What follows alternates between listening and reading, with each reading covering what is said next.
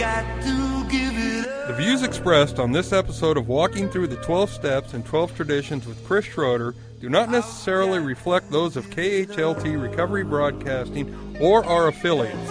KHLT is not affiliated with any particular 12-step fellowship. Tell my mama and tell my pa that their fine young son didn't get far. He made it to the end of a bottle, sitting in a sleazy bar. He tried hard, but his spirit broke. He tried until he nearly choked. In the end, he lost his bottle, drinking alcohol. Got to give it up. And now here's those two guys who investigate prior to contempt, Chris and the Monty Man. Greetings, family, and welcome to Take12Radio.com on your internet dial. This, of course, is Walking Through the 12 by 12 with myself and Chris Schroeder. Our email address is Take12Radio@comcast.net. And you can download the first three of these shows anywhere you want, your iPod or your computer or whatever, for absolutely no charge whatsoever. You can listen to each one of these shows on this page, until the cows come home as far as that goes. And then we'll be making available to you the whole series when we're done with this workshop. Welcome, Chris. Hey, Monty, how's it going? It's going great. We're going to be going, last week we did the forward and the introduction to the 12 by 12. For those of you who don't know what that is a book called The 12 Steps and 12 Traditions. It's conference-approved literature by the organization Alcoholics Anonymous. And we're going to be going through this thing line by line, just like we did walking through the big book. And this week we are heading into step one, correct? Yes. Last week, Monty, we covered the foreword and introduction. We talked generally a little bit about the 12 and 12 and what was going on around the time of its writing. Very, very interesting. Again, as we move into this, I want to mention one thing about the 12 and 12, and I need to do this just to be responsible. So often people grab the 12 and 12 and use it as a guide to go through the steps. It's a great guide for traditions, but it's not necessarily a very good guide for actually taking the 12 steps. So again, I want to mention that. I believe we talked a little bit last week about the purpose of it being written, and that really is to broaden and deepen the concepts of the 12 steps as they were originally laid out in the book Alcoholics Anonymous. Bill was looking at the steps from 13 or 14 years on in his experience, and he had a little bit more to share about them. And they're really, really great essays, and they have a lot of great information in them. They just they never should be used as the guide to go through the steps, though. Right. Yeah. Thank you for sharing that, because a lot of people really don't know that. They just don't. They walk into a room. Maybe their first meeting is a study of the 12 by 12, and some people. In fact, I have met people that never heard of the Big Book for several weeks until they thought this was the deal. Different parts of the country, there are different, there's different importance on the different types of literature, I'm sure. But again, I truly believe that the person who is in real trouble with alcoholism, we're gonna talk a little bit about that going through step one tonight. But the people who are in real trouble with alcoholism or real trouble with drug addiction, and they've ended up in a 12-step fellowship, and they're really in trouble. They need to understand something right off the get-go, and that's that you don't treat your addiction or you don't treat your alcoholism through meeting attendance. The recovery program, the recovery process, is embedded in the actual taking of the 12 steps, the participation in those spiritual exercises. So in this book, the 12 and 12, there's some really great information on the steps. The some good perspectives, some good historical context, and even some descriptions about what one might experience when they're going through the steps, and it's all really good. A very, very interesting thing, Monty, is one of Bill Wilson's spiritual advisors and very good friends was a man named Father Ed Dowling. Ed Dowling showed up at the New York City office one night. He had heard about what Bill Wilson was doing, and he wanted to help. And he was a Catholic priest, and he showed up there, and they became fast friends. And Bill used him as a spiritual advisor for quite a while after that. And someone got a hold of the letters between Bill Wilson and Father Ed Dowling and published them in a book called The Soul of Sponsorship. And this book is still available for anybody that would be interested. And one of the things that I found when reading those letters was Bill kind of tipped his hat a little bit about the book, The 12 and 12. He explained to Father Ed what his purpose was and why he wrote the essays for the steps. And basically, what he said in this book was he believed it was incredibly important to cement the tradition into everyone's operational methodology in Alcoholics Anonymous. He believed that the traditions were incredibly important for the sustainability of the fellowship Alcoholics Anonymous. And he also knew enough about alcoholics to know that no one would care. He was going around the country, Monty, for years, and all he would talk about is the traditions. And people were saying, "Look, Bill, we'd love for you to speak at our home group, but would you just please don't talk about the traditions. Tell your story. Just don't talk about those confounded traditions." But he understood that there was going to be not a whole lot of interest or urgency where the fellowship is going to embrace these traditions, and there wasn't. Mm-hmm. But what he did was, in the writing of the traditions, he figured that if he put the traditions in a book, and he wrote essays on the steps, 12 essays on the steps, the book would actually sell, because the alcoholics would care about the steps, because that has a lot to do with their own personal recovery and their own personal health and well-being. So they're going to pay attention to that, and they're going to buy the book. Let's put the 12 traditions in there so they get out also. And that really was his motivation in the writing of the essays, to sell the traditions. They were, as he called it, the 12 steps were bait for the 12 traditions, so people would actually buy the book. Now, it doesn't take away, saying that doesn't take away the importance of these essays or their impact. I truly believe, Monty, that in these 12 essays on the 12 steps, Bill captures the alcoholic plight, the alcoholic personality, and delusional tendencies, and the necessity of spiritual growth incredibly well. I don't think anyone could talk about the plight of alcoholism better than Bill Wilson. I've read hundreds of books on alcoholism, and the thing that still speaks to me loud and clear is Bill Wilson's writings. He was just really, really profound where it concerns alcoholism, what it is, and recovery, what does that mean? And that's what I believe makes him so important. Chris, why do we hear so often that Bill Wilson was a shyster and a snake and all that kind of stuff? I mean, to me, when people say that, I say, well, he was God's shyster then.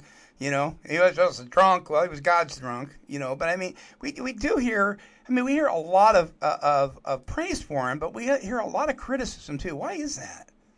Since the writing of a big book, I think Bill has taken criticism. I think it has a lot to do with jealousy. Alcoholics have an innate desire to be the number one man. And there were some people back in the early days of Alcoholics Anonymous who really contributed to some real slander against Bill Wilson. Clarence Snyder was one of them. There wasn't a more important wacko in Alcoholics Anonymous than Clarence Snyder. He was completely out of his mind and also unbelievably important to the growth of Alcoholics Anonymous.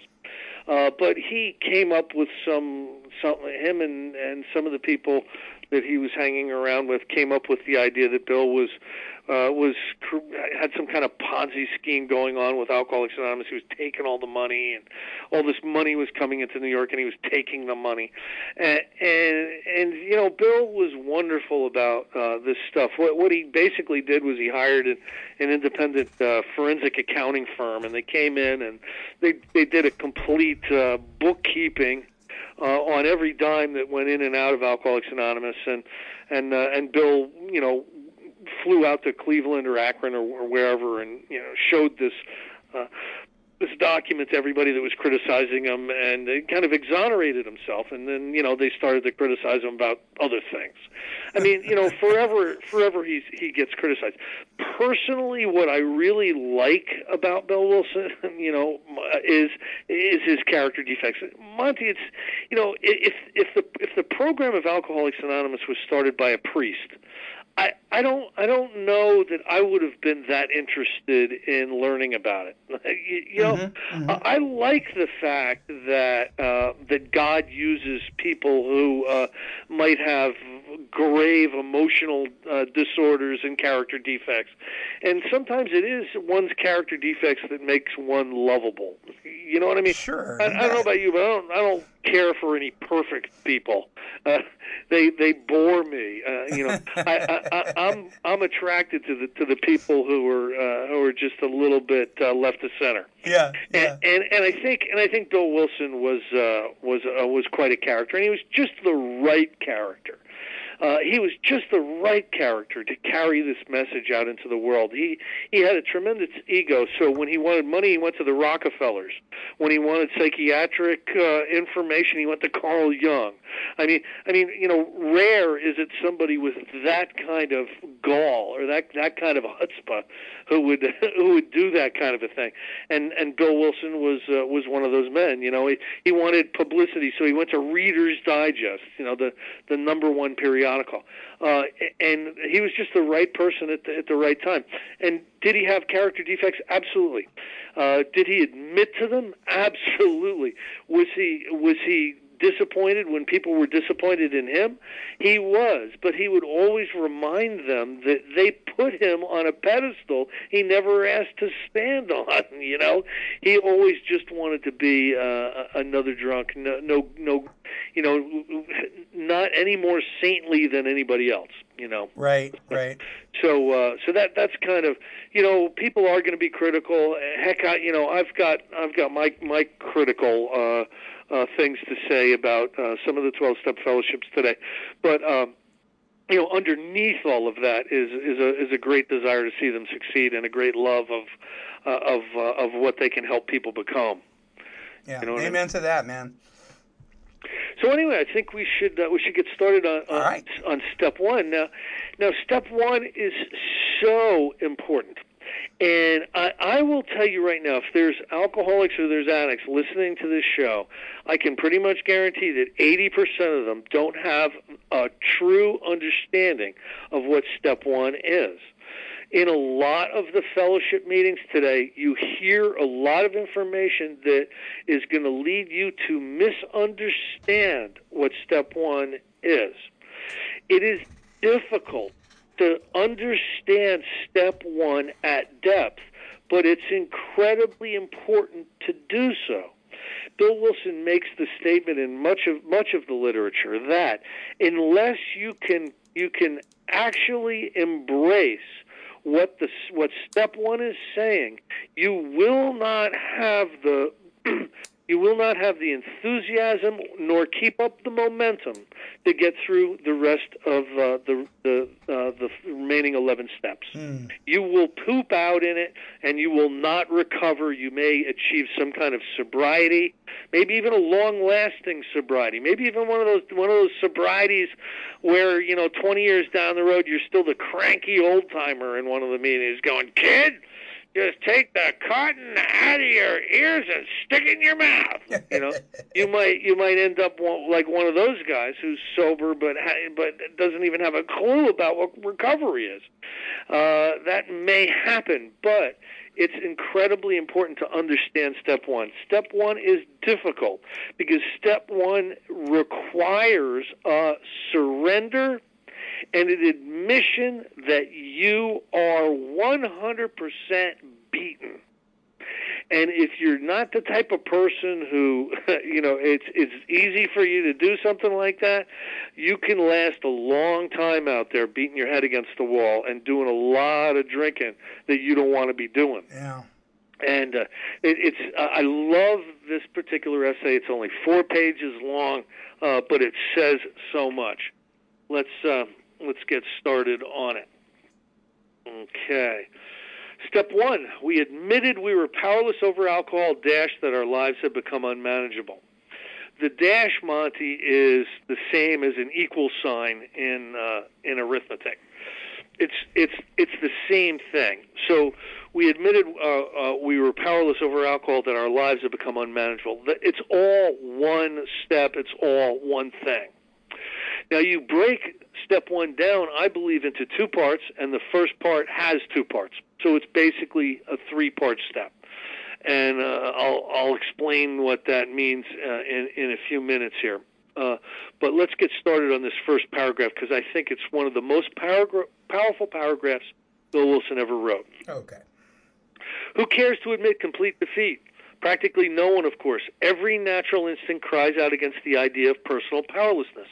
Every idea, every Western movie that you've ever seen, every self-help book that you've ever read, every motivational speaker that you've ever heard, they're all telling you that you can succeed if you want to and try, and if you apply yourself. All of this information is great unless you're an alcoholic trying to get over alcohol. Then you need to look the other direction, and it's so difficult for us. There's a lot of people, Monty, who are trying to make money off of drug addiction and alcoholism treatment who don't understand powerlessness, don't understand surrender, don't understand the first step. They truly believe that the human powers or the psychologicals or the psychiatrics that they have developed are going to help someone recover from alcoholism. They really believe it. And, you know, I've been involved with the professional treatment community for a long time now. You know that I've been on a number of boards and had different shows with treatment professionals. I understand it. There is a classification that this book and the book Alcoholics Anonymous describes as a potential alcoholic or a problem drinker or a heavy drinker that those people can help. However, the alcoholic is beyond human aid. They cannot be helped by treatment centers. They cannot be helped by psychiatric treatment. They cannot be helped by psychological treatment. That will not promote recovery from alcoholism. And it's a shame, but there are gazillions of people out there charging you money for things that are not going to help you recover if you're an alcoholic. However, it works on the heavy drinkers and the problem drinkers. So a lot of those professionals don't delineate between the two. They'll say that if what they offer you doesn't work, it's your fault. It's your problem because it works on other people. Well, it's working on the non-alcoholic. It's not working on the alcoholic every time. So, you know, but there's no upside to admitting that. You know what I mean? Yeah. It would almost be an admission of malpractice. Like, I shouldn't have been treating those alcoholics in the first place. I should have been pointing them towards something that might work. But they don't do that because they're customers. Mm-hmm. You know what I mean? Yeah.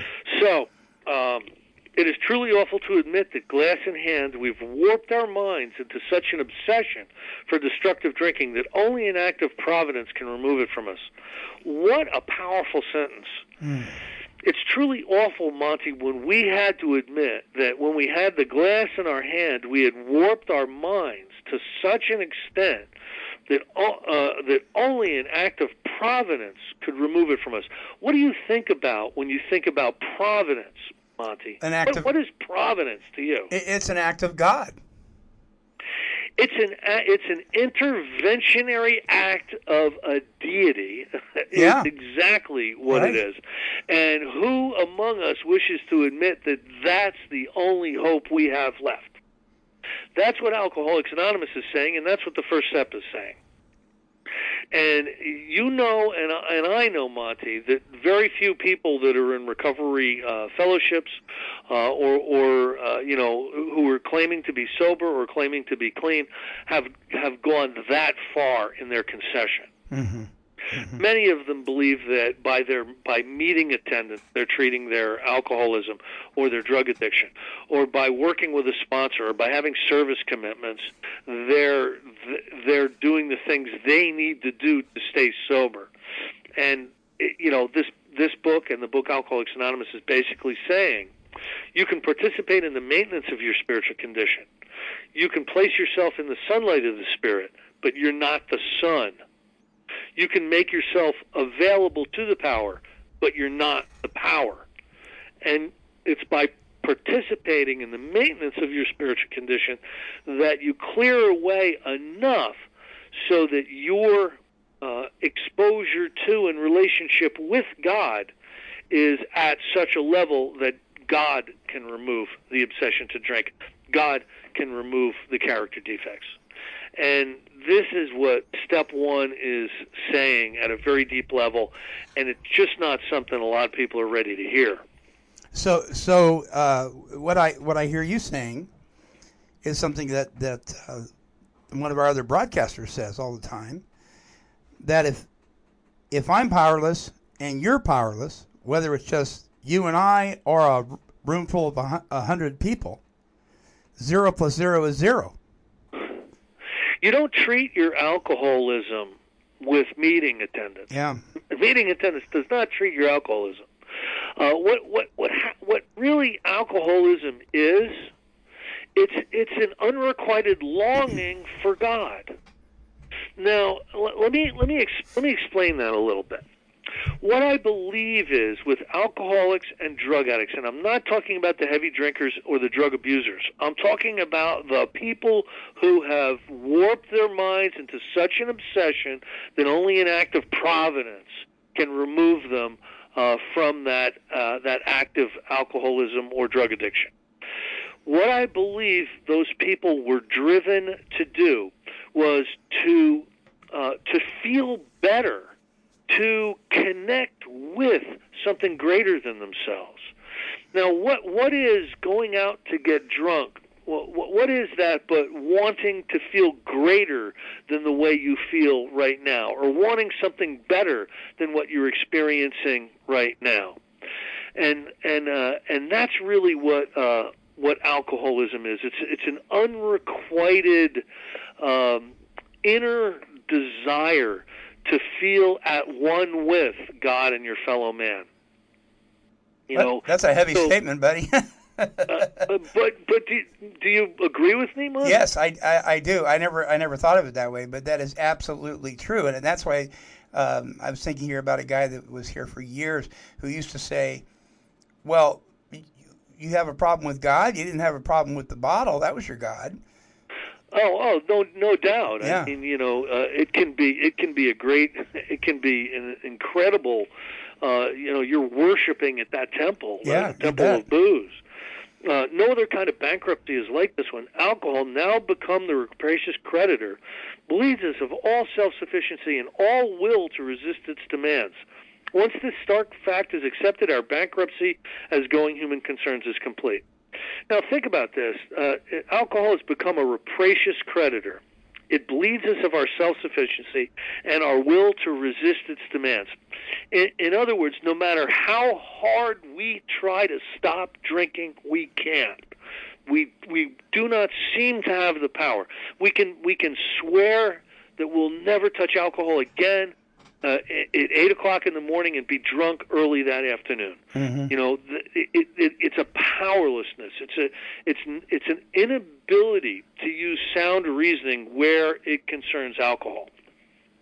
In the book Alcoholics Anonymous, it talks about the mental obsession and what that looks like. And what it looks like is a strange mental blank spot that precedes the next drink.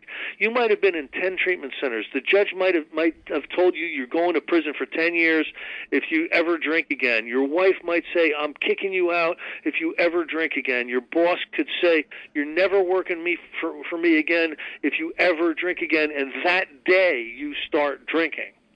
It's an insanity. It's an utter inability to make a decision to stay separated from alcohol and have that mean anything. And you know, that's what the first step is saying. It bleeds us of all self-sufficiency and all will to resist its demand. Mm-hmm. And once this stark fact is accepted, our bankruptcy as going human concerns is complete. And that's when we need to surrender. But upon entering AA, we soon take quite another view of this absolute humiliation. We perceive that only through utter defeat are we able to take our first steps toward liberation and strength. Our admissions of personal powerlessness finally turn out to be the firm bedrock upon which happy and purposeful lives may be built. And how this worked with me, Monty, was when I concluded that I was powerless, that I was not the one in charge of when I drank again or how long I drank when I started, that was not a choice I had. Once I understood that, it made it a lot easier for me to say, yes, I will take these steps. I will do this. I will work a recovery program. Nobody wants to just work the rest of the 11 steps out of a sense of virtue. We need to have our feet held to the fire. And understanding alcoholism and understanding powerlessness, that's the fire that gets held to our feet. So there is a huge element of surrender here, even before the third step. You know, you need to be willing. You need to be willing to do some of this stuff. And, you know, this stuff doesn't make a lot of sense. A lot of times we'll say, well, that's not going to work for me. I understand what you guys are trying to do, but that's not going to work. You have to go past all of that and blindly say, tell me what to do next. Mm-hmm. You know? Mm-hmm. I did that. What do I do next? Okay, I did that. What do I do next? Blindly. You know, that's what the surrender is really asking for. We know that little good can come to any alcoholic who joins AA unless he has first accepted his devastating weakness and all its consequences. What if that's true? What if little good can come to any alcoholic who doesn't completely buy into step one? Monty, what if that's true? A lot of people wandering around AA and NA are going to be in big trouble. That's what's true. And some are. And some are, yeah, absolutely. You bet. There is rooms filled with people that still haven't come to that point. You know, I totally agree with you. Until he so humbles himself, his sobriety, if any, will be precarious. Of real happiness, he will find none at all. Proved beyond doubt by an immense experience, this is one of the facts of AA life, the principle that we shall find no enduring strength until we first admit complete defeat is the main taproot from which our whole society has sprung and flowered. That's how important it is. It's a taproot. The taproot is what gives life to the plant organisms. So what's going to give us life as human concerns is going to be this understanding that we can't just decide not to drink and everything's going to be fine. We can't just decide not to smoke crack anymore and everything's going to be fine. We can't just decide not to do prescription medication anymore and everything's going to be fine. It's not going to be fine. We need to admit that, and then we need to seek the solution as a drowning man seizes a life preserver. You know, work these steps like a drowning man would seize a life preserver, like it's the only thing that's going to keep you alive. So when somebody says to the newcomer, hey, listen, this is the morning meeting. This is 7 o'clock. We have a noon meeting, and then we have an 8 o'clock meeting. So just don't drink in between meetings. That doesn't sound like a very that's not too encouraging to me. Well, you're assuming somebody's a non-alcoholic when you're asking them to do that. Right. If the alcoholic was in charge of whether they drank or not, they wouldn't be an alcoholic. There you go. So by telling them just don't drink, what you really need to do as a responsible fellowship member is help them to qualify themselves and help them to start working through the steps. Get them to the power. Don't encourage them to do something that they don't have the power to do. That would be like saying, Monty, fly out to the East Coast. Just flap your arms and fly out to the East Coast this weekend so we can hang out together. I'm encouraging you to do something that you can't do. So that's not a good thing to do. The best thing to do is to try to start working with these individuals. There you go. There's a chapter called Working with Others in the book Alcoholics Anonymous. Do that. That's what we're supposed to do. We're not supposed to just abdicate responsibility by telling them where the loony noony is and saying, I'll see you there. I mean, that's not really helpful. What we need to do is we need to help guide somebody toward a path of recovery that's going to bring them into contact with a power greater than themselves, which will enable them to recover. If that makes any sense. Absolutely. Now you've given me some ammo now when you said loony noony. I'm gonna. I wrote that one down real good. Not that I judge. Yeah. When first challenged to admit complete defeat, most of us revolted. We had approached AA expecting to be taught self-confidence. Then we had been told that so far as alcohol is concerned, self-confidence was no good whatever. In fact, it was a total liability. So to tell somebody that all they need to do is not take a drink no matter what, mm-hmm. but this is basically saying that's no good whatever, and it's a liability to allow somebody to believe that. Our sponsors declared that we were victims of a mental obsession so subtly powerful that no amount of human willpower could break it. No matter what, you're going to put alcohol back in your body unless you find a spiritual answer. There was, they said, no such thing as a personal conquest of this compulsion by the unaided will. Not for an alcoholic, but again, there's a lot of people in the NA rooms, the AA rooms, the CA rooms, who are not what would be described as truly powerless or real alcoholics or real addicts. And they can just stay away. And that's what makes the fellowships tricky. So many people go in and say, well, so-and-so hasn't worked the steps and he's sober. Well, there's a good chance so-and-so isn't an alcoholic. Or so-and-so hasn't done the steps and they've been off crack for 2 years. Well, there's a good chance that so-and-so isn't a crack addict. They just tended to abuse crack and might have been addicted to it. And addiction and ism are two different things. Drug addiction and drug addict are two completely different things. Mm. Relentlessly deepening our dilemma, our sponsors pointed out our increasing sensitivity to alcohol, an allergy they called it.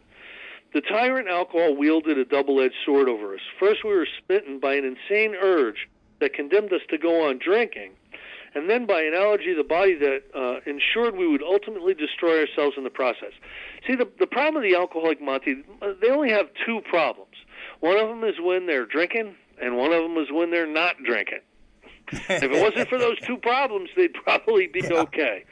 The obsession of the mind drives an alcoholic back to putting alcohol in their body. The allergy of the body puts in a physical compulsion to continue to drink. So what happens is you can't stay away from alcohol, and when you're drinking alcohol, you can't control the amount you take. That's the double-edged sword, and that is absolutely brutal. I lived that. And that stuff happens, that first part of that happens when you're stone cold sober. The dumbest thing you'll ever do as an alcoholic or a drug addict, you'll do separated from alcohol or drugs. Yeah. And that'll be put them back in your body. Yeah. And try to somehow fathom them up in a reasonable excuse for why you did so. Few indeed were those who so assailed had ever won through in single-handed combat. It was a statistical fact that alcoholics almost never recovered on their own resources. And this has been true apparently ever since man had first crushed grapes. In AA's pioneering time, none but the most desperate cases could swallow and digest this unpalatable truth.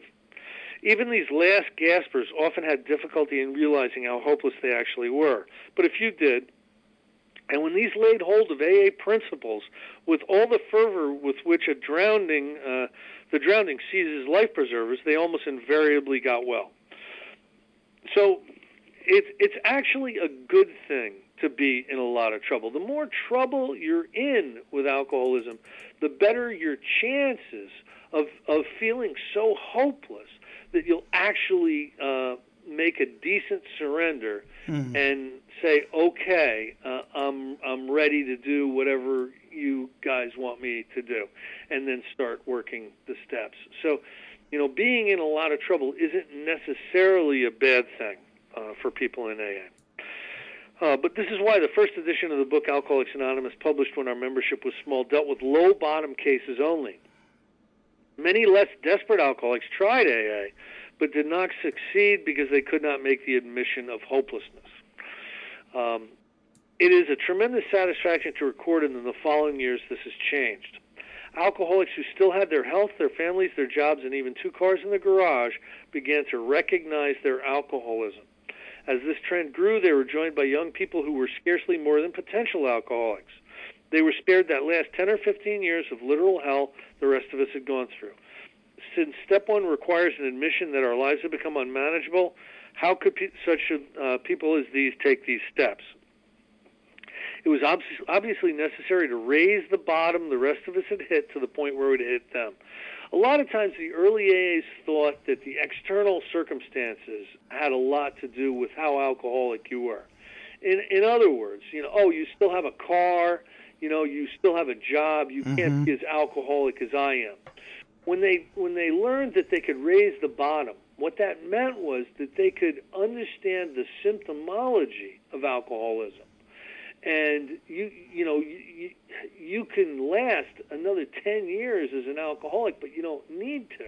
You can recognize that you have the alcoholic tendencies, and so you can as long as you begin to work the spiritual principles inherent in the steps, you're going to be able to overcome alcoholism, even if you got another 10 years of drinking in you.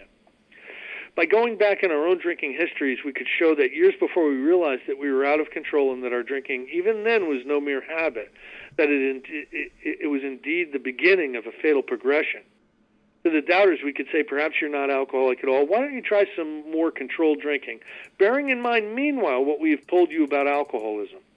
This attitude brought immediate and practical results.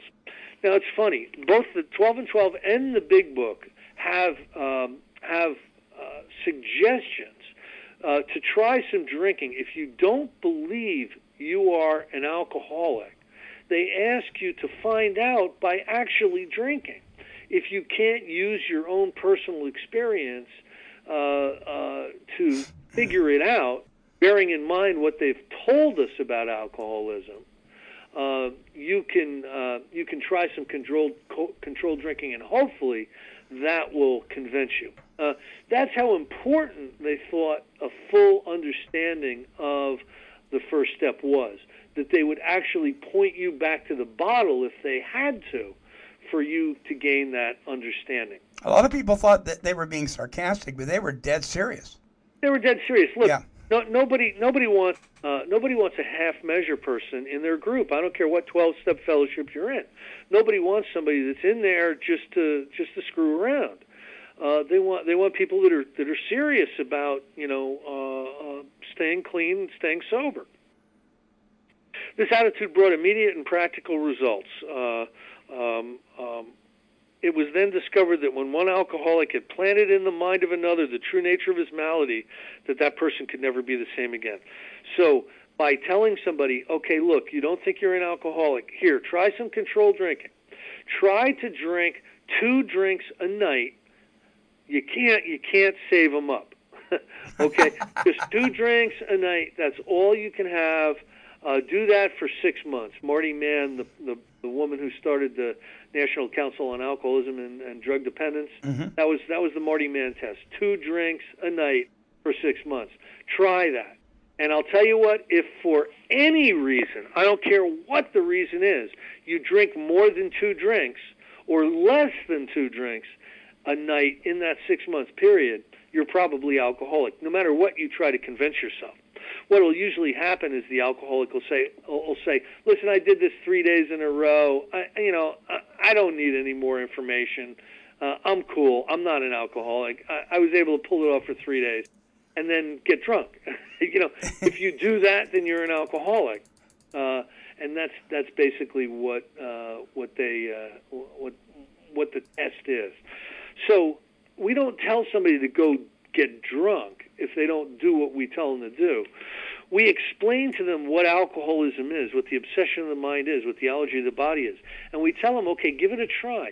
This is what the obsession looks like. This is what the allergy looks like. If that happens to you the next time you're drinking, then you're probably an alcoholic and you need to come back. If you can control your drinking and you can enjoy your drinking, you're not one of us. God bless you. Go in peace. And that's still good. That's still good advice to give somebody who is not willing to follow direction, not willing to participate in the recovery program. Following every spree, that an individual that you would do that to would say to himself, maybe those AAs were right. After a few such experiences, often years before the onset of extreme difficulties, he would return to us convinced he had hit bottom as truly of any of us. John Barleycorn had become our best advocate. And then when they come back, they're willing to work with you. Instead of being part of the problem, they're now part of the solution. Why all this insistence that every AA must hit bottom first?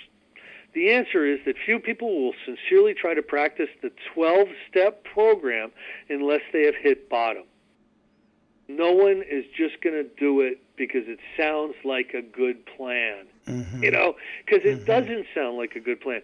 Monty, when you first saw the 12 steps on the wall, did you say to yourself, my God, that's what I've been looking for.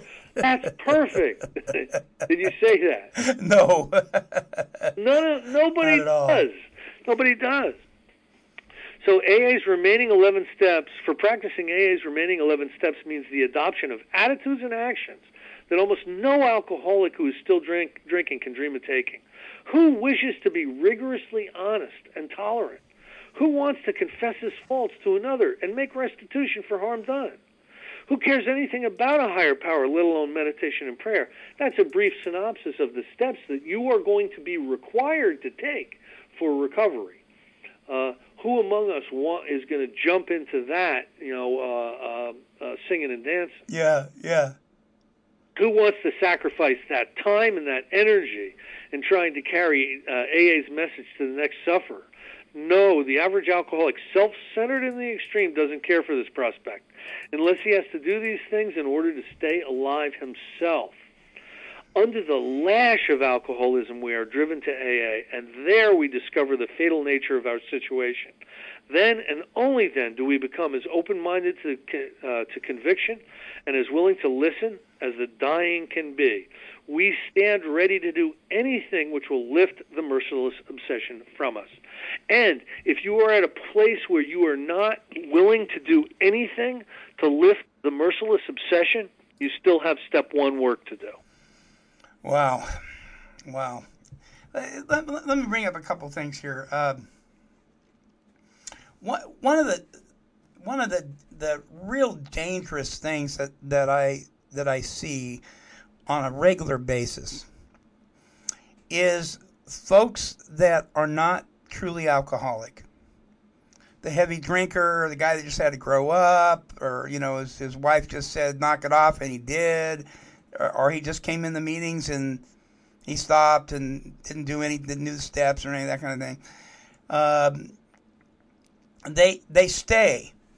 Some of them stay because for whatever reason they're convinced that that's what's doing it, or they've got a whole bunch of new friends and that's the only time they get to see them, and so on and so forth. For whatever reason, they turn into old timers. I call them pseudo old timers.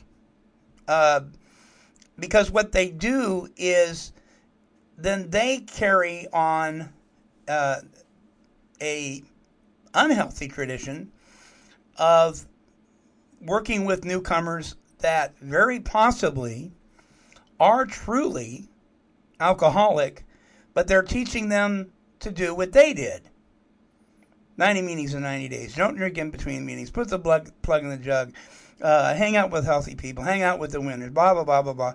You know, and all this stuff sounds really good. In fact, some of it sounds absolutely wonderful, you know, in some meetings. And the poor guy does what his sponsor says, but he keeps going back out because this guy is truly an alcoholic or an addict. And then people start getting mad at him. And the sponsor fires him. And all the time, in my humble opinion, it's not his fault, it's their fault. Monty, there are killing things that go on in the 12-step fellowships today. I don't believe that these people, these old-timers, bleeding deacons, I think the step book calls them, right. I don't necessarily believe they're trying to hurt anybody. No. They only know what they know. And they only do what they do. And the good news in Alcoholics Anonymous and other 12-step fellowships is, you can only give away what you have. And the bad news is you can only give away what you have. And here's where I believe the responsibility needs to lie. If you are an alcoholic, you're going to know it. If you've gone through the steps and have had a spiritual awakening as a result of these steps, you are going to know it.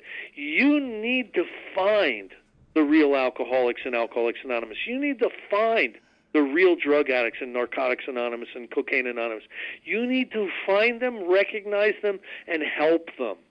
Because there are going to be people who are going to try to help them, and they're not trying to hurt them. They're trying to help them, yeah. But they're going to be giving them insufficient help. They're going to be handing somebody a Band-Aid when they've got a stress fracture. They're going to be telling people to keep it simple while they're about the business of dying. And again, they're killing things. And it's not like people should be arrested for contributory manslaughter. They only know what they know, right? But I'll tell you what: as an alcoholic or as a drug addict, the responsibility lies on you to find the other alcoholics and other drug addicts in the fellowships. And to do the 12-step work with them, as it talks about in the chapter Working with Others.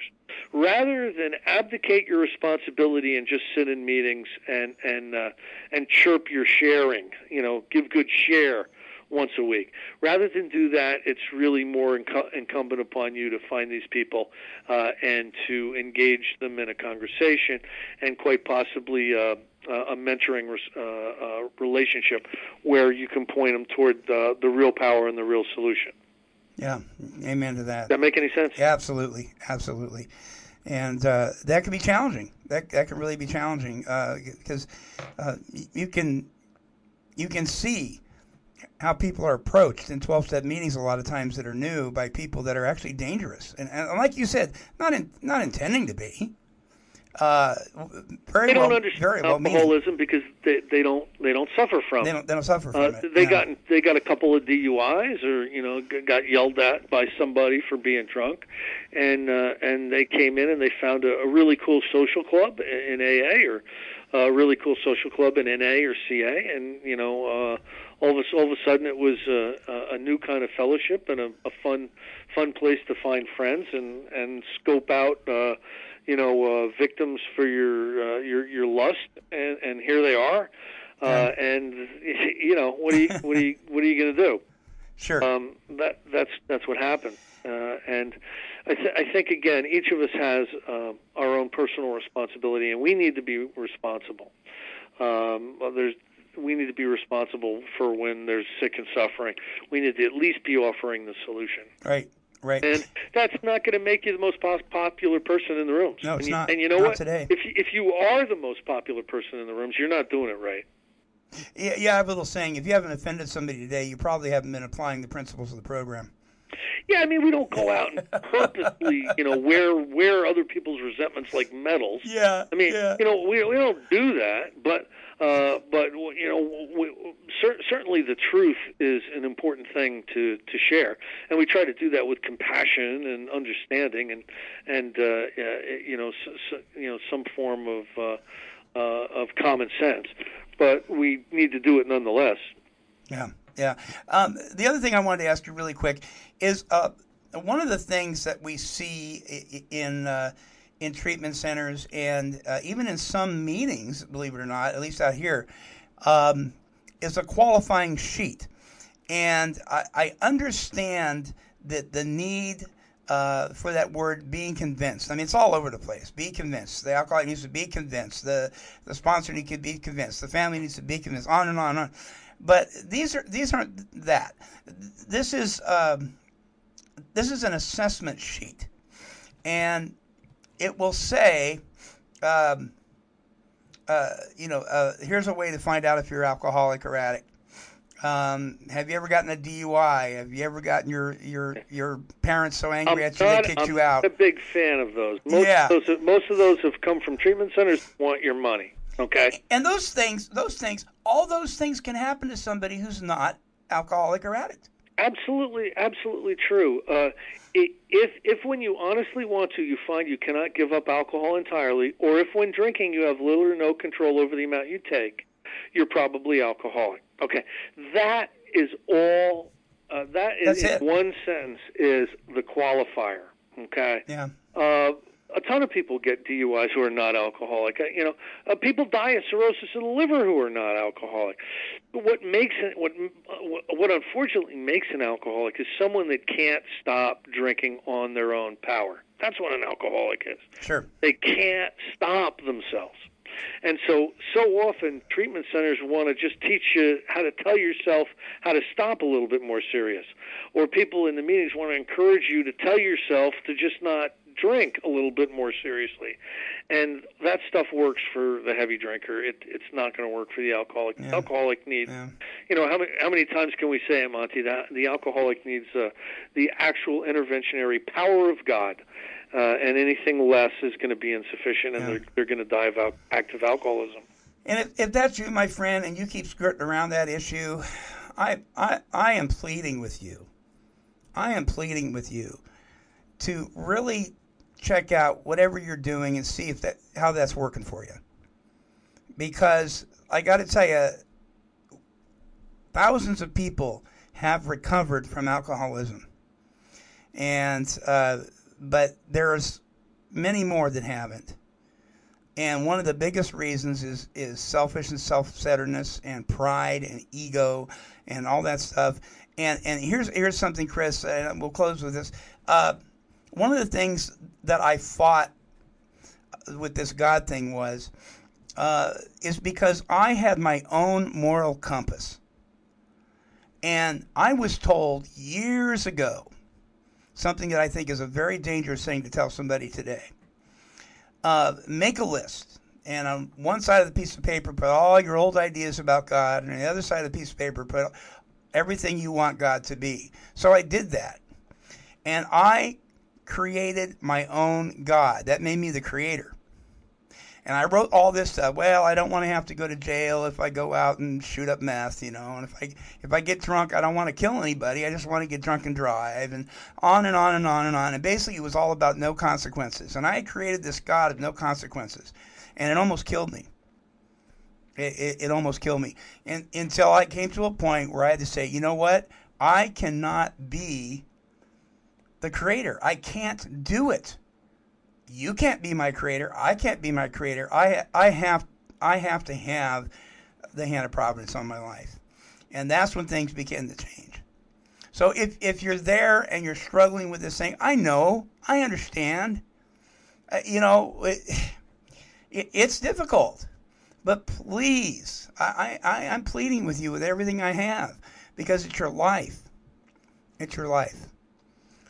Consider what we've said today. Consider what Chris has been talking about. Please go to Walking Through the Big Book and listen to the workshops on there. Please, if you're brand new to a meeting, please listen to these shows and then listen and see if it matches up. And then don't believe us. You know, you got to get in it yourself, because if you don't confirm it in your own heart, you're just going to be fighting this thing over and over again. But please don't take things out of context. So, you know, that whole thing about take what you leave, what you want, leave the rest. I didn't even know what I wanted, Chris. I didn't know what I needed. You know, somebody had to tell me. So God bless your hearts, everybody. I really appreciate it. Thank you, Chris. Okay, we'll see you again next week, Monty. Next week will be step two, folks. Remember our email address, take12radio@comcast.net, and you can download this show anytime for free on this page. This is the Monty Mann along with Chris Schroeder, and we are wishing God's perfect serenity for you. This has been a broadcast of KHLT Recovery Broadcasting.